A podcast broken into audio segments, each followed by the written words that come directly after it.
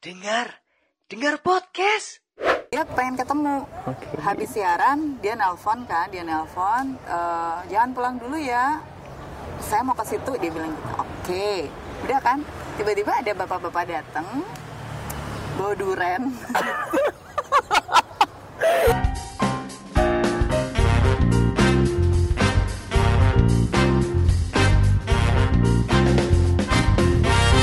Pendengar yang baik, balik lagi temu dengar bareng saya Satya Adi. Kali ini saya udah bareng sama salah satu dosen terhits di E W O Komunikasi U N S, Bu Monika Seliardi. Hmm, hai, halo. A K A Bu Monik. Ya, A K A ya. A K A dong. Bu Monik ini dosen ilmu komunikasi U N S. Mm-hmm. Selain itu juga ex penyiar radio. Aduh. Jangan ex dong. Oh, masih. Oke, enggak.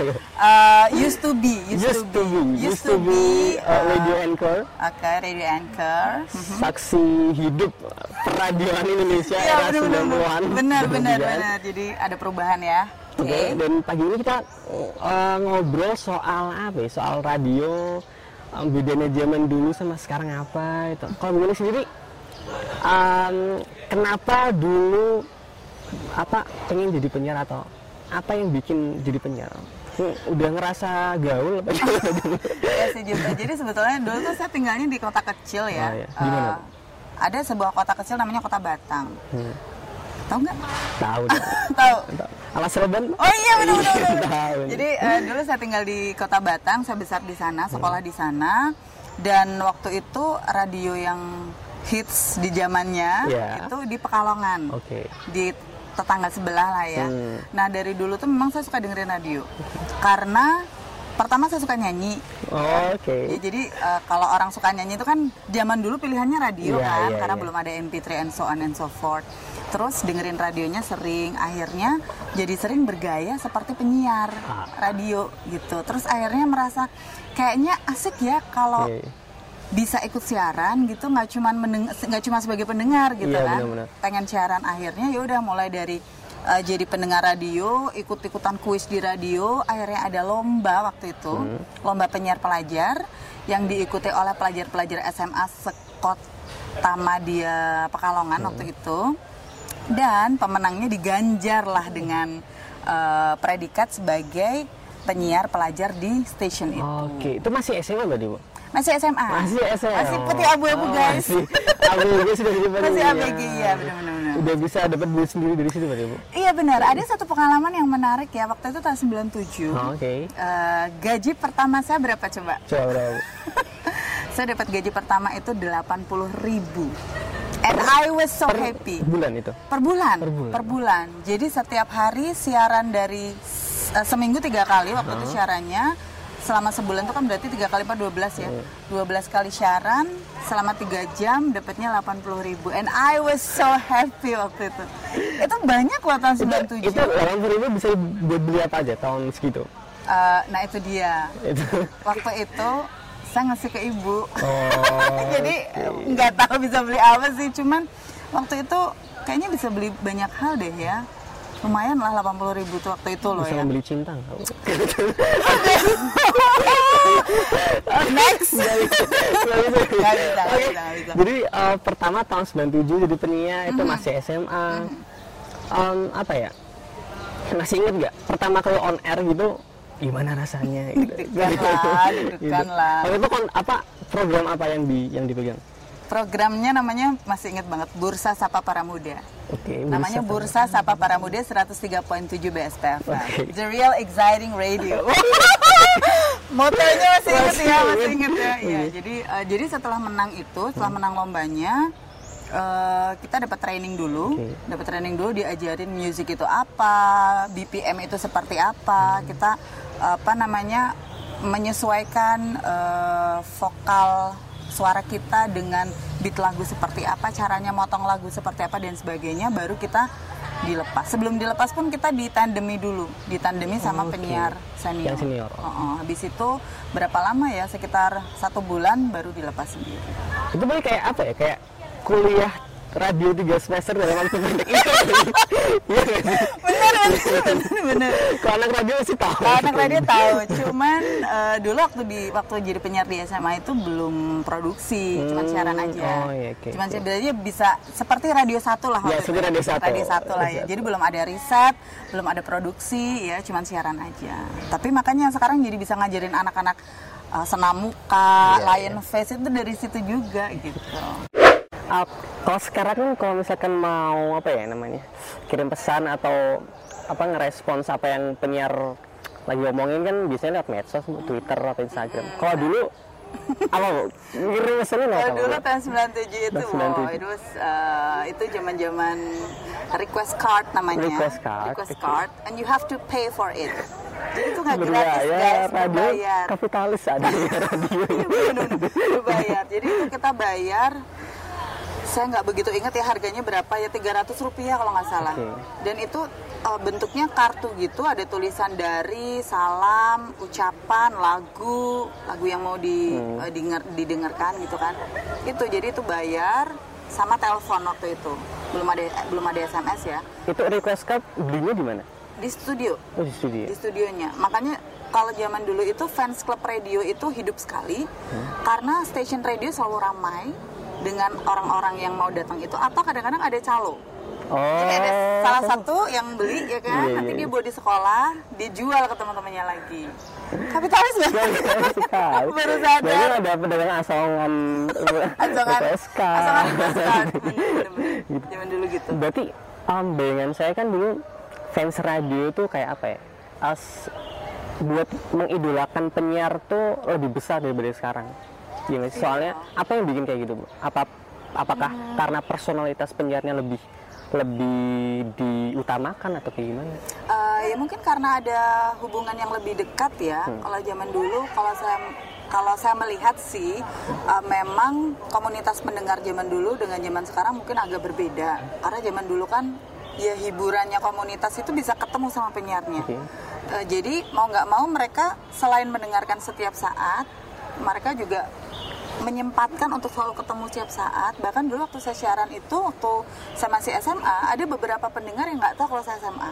Oh, okay. Iya, jadi ada yang itu karena yang biasa ketemunya cuma di radio saja, hmm. dari suara, dan karakter suara saya kan dari dulu, dari zaman S M A memang segini ya, maksudnya emang seperti ini. Udah ya, ini, ya, ya, maksudnya orang nggak mengira kalau itu masih S M A hmm. gitu loh. Jadi dikiranya memang sudah dewasa, sudah adult iya, ya, sudah terlalu cepat dewasa. Tapi uh, apa namanya kedekatan yang zaman dulu itu memang uh, kalau saya melihatnya sih lebih besar ya, karena pengalaman waktu siaran di tahun sembilan puluh tujuh dengan siaran di tahun dua ribuan itu memang hmm. beda.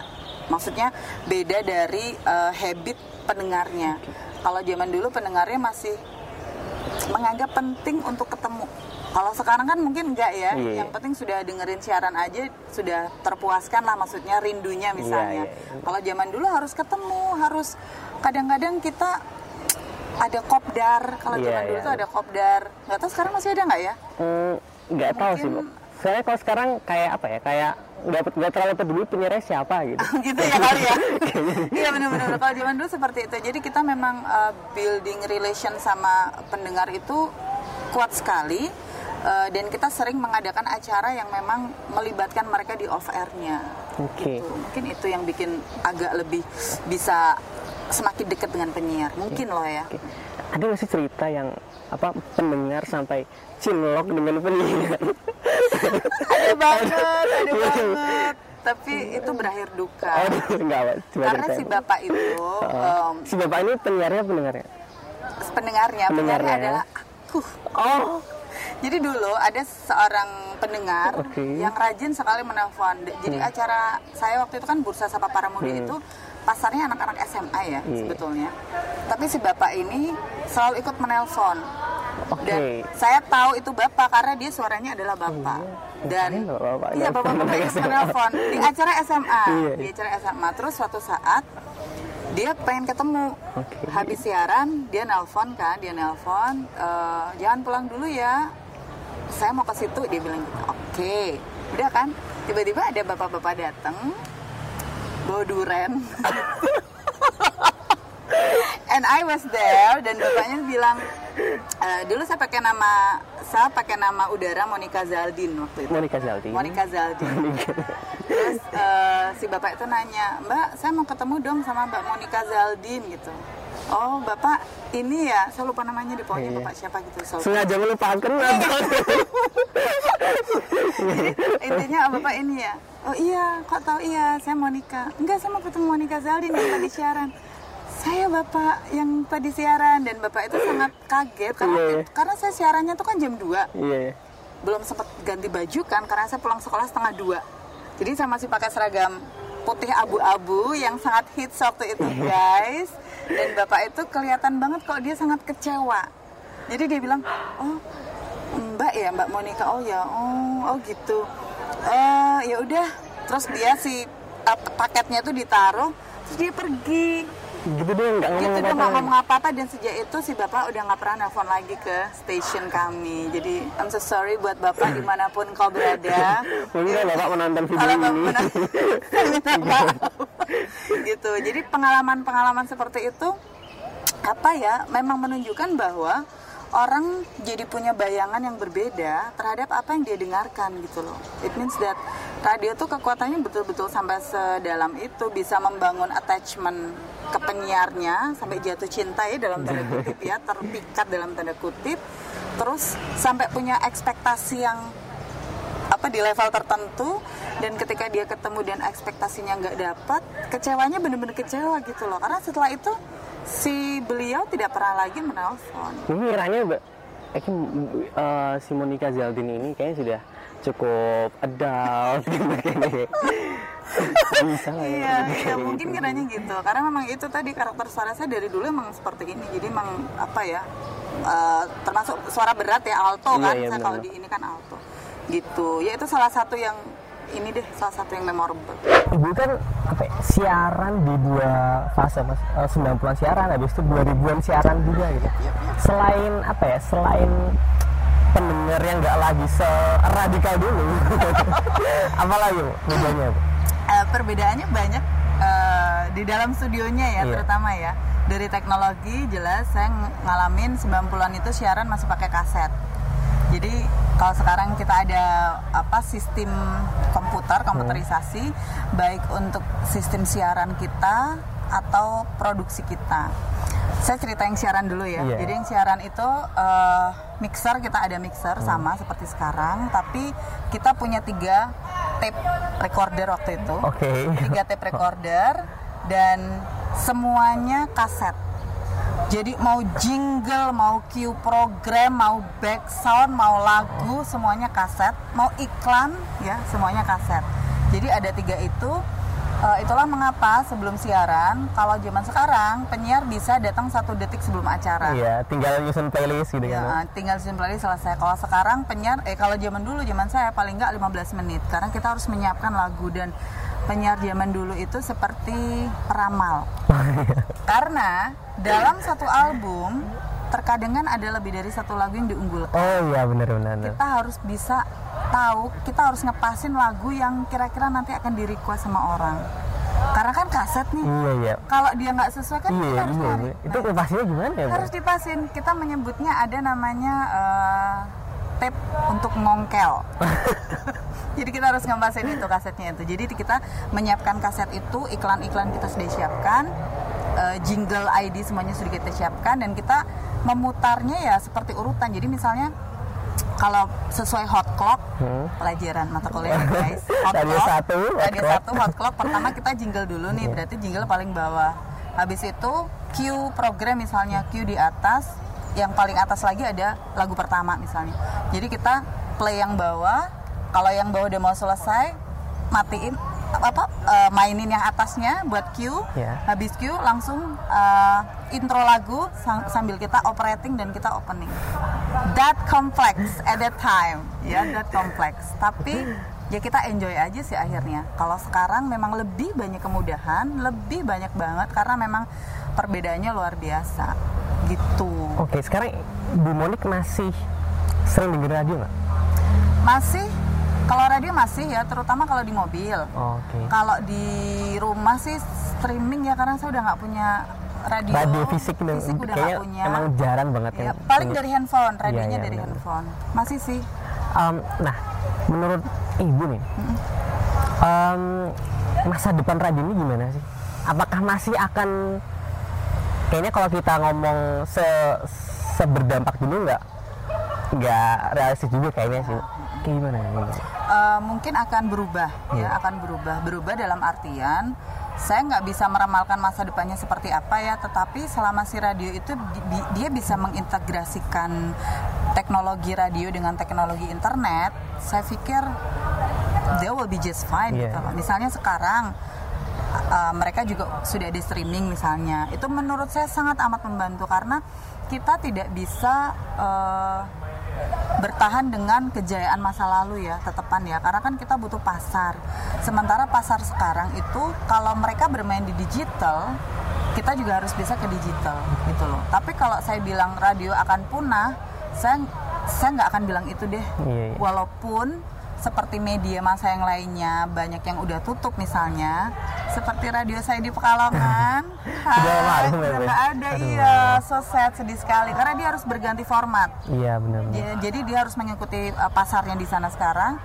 Uh, artinya sudah banyak yang industri radio yang juga udah tutup misalnya ya, seperti yang di media cetak dan sebagainya. Tapi kalau dia ada kemasan-kemasan yang uh, tetap bisa diterima oleh mereka yang masih cinta sama radio, saya pikir masih tetap ada lah. Okay. Buktinya saya misalnya ya, uh, saya kan termasuk generasi lama lah ya istilahnya, tapi uh, dengan adanya radio yang saya bisa streaming itu, saya tetap mau dengerin, bisa dengerin, dan memang ada kepuasan tersendiri. Iya. Gitu loh, untuk orang yang memang cinta sama radio pasti tahu rasanya.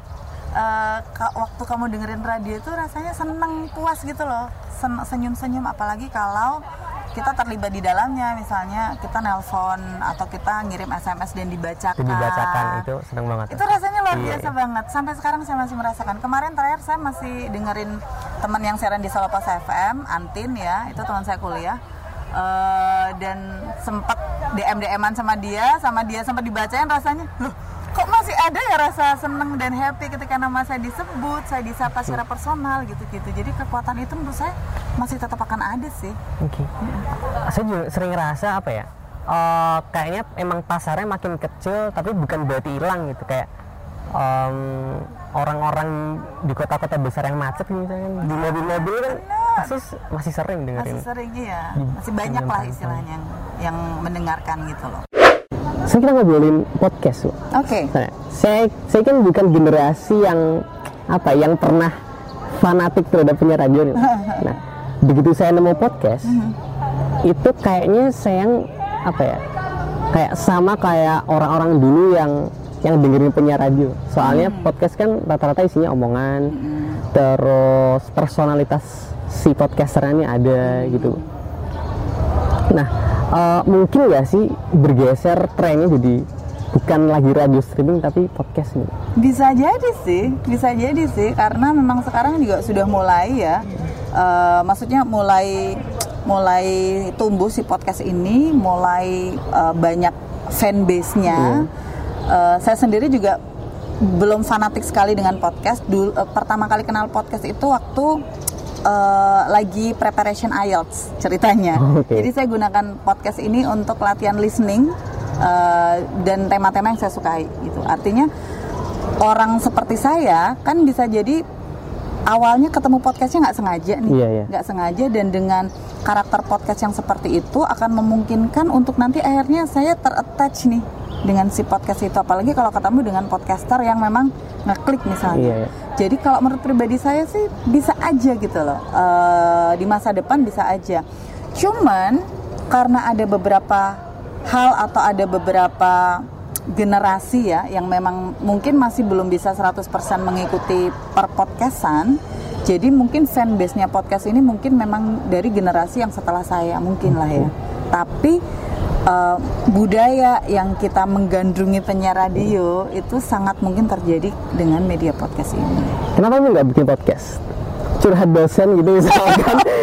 Asik dulu podcast curhat dosen. Dulu saya pernah, dulu saya pernah sebetulnya jadi talent sebetulnya. Oh, okay. Yang punya ide tuh Bulika. Hmm. Bulika itu teman Bulika saya. Bulika itu salah satu dosen ya, ilmu komunikasi. Sama aja juga, juga ya. Uh, dia itu pernah di di Instagramnya yeah. dia setiap hari selalu meng, mengupload video yang isinya tentang kegiatan dosen.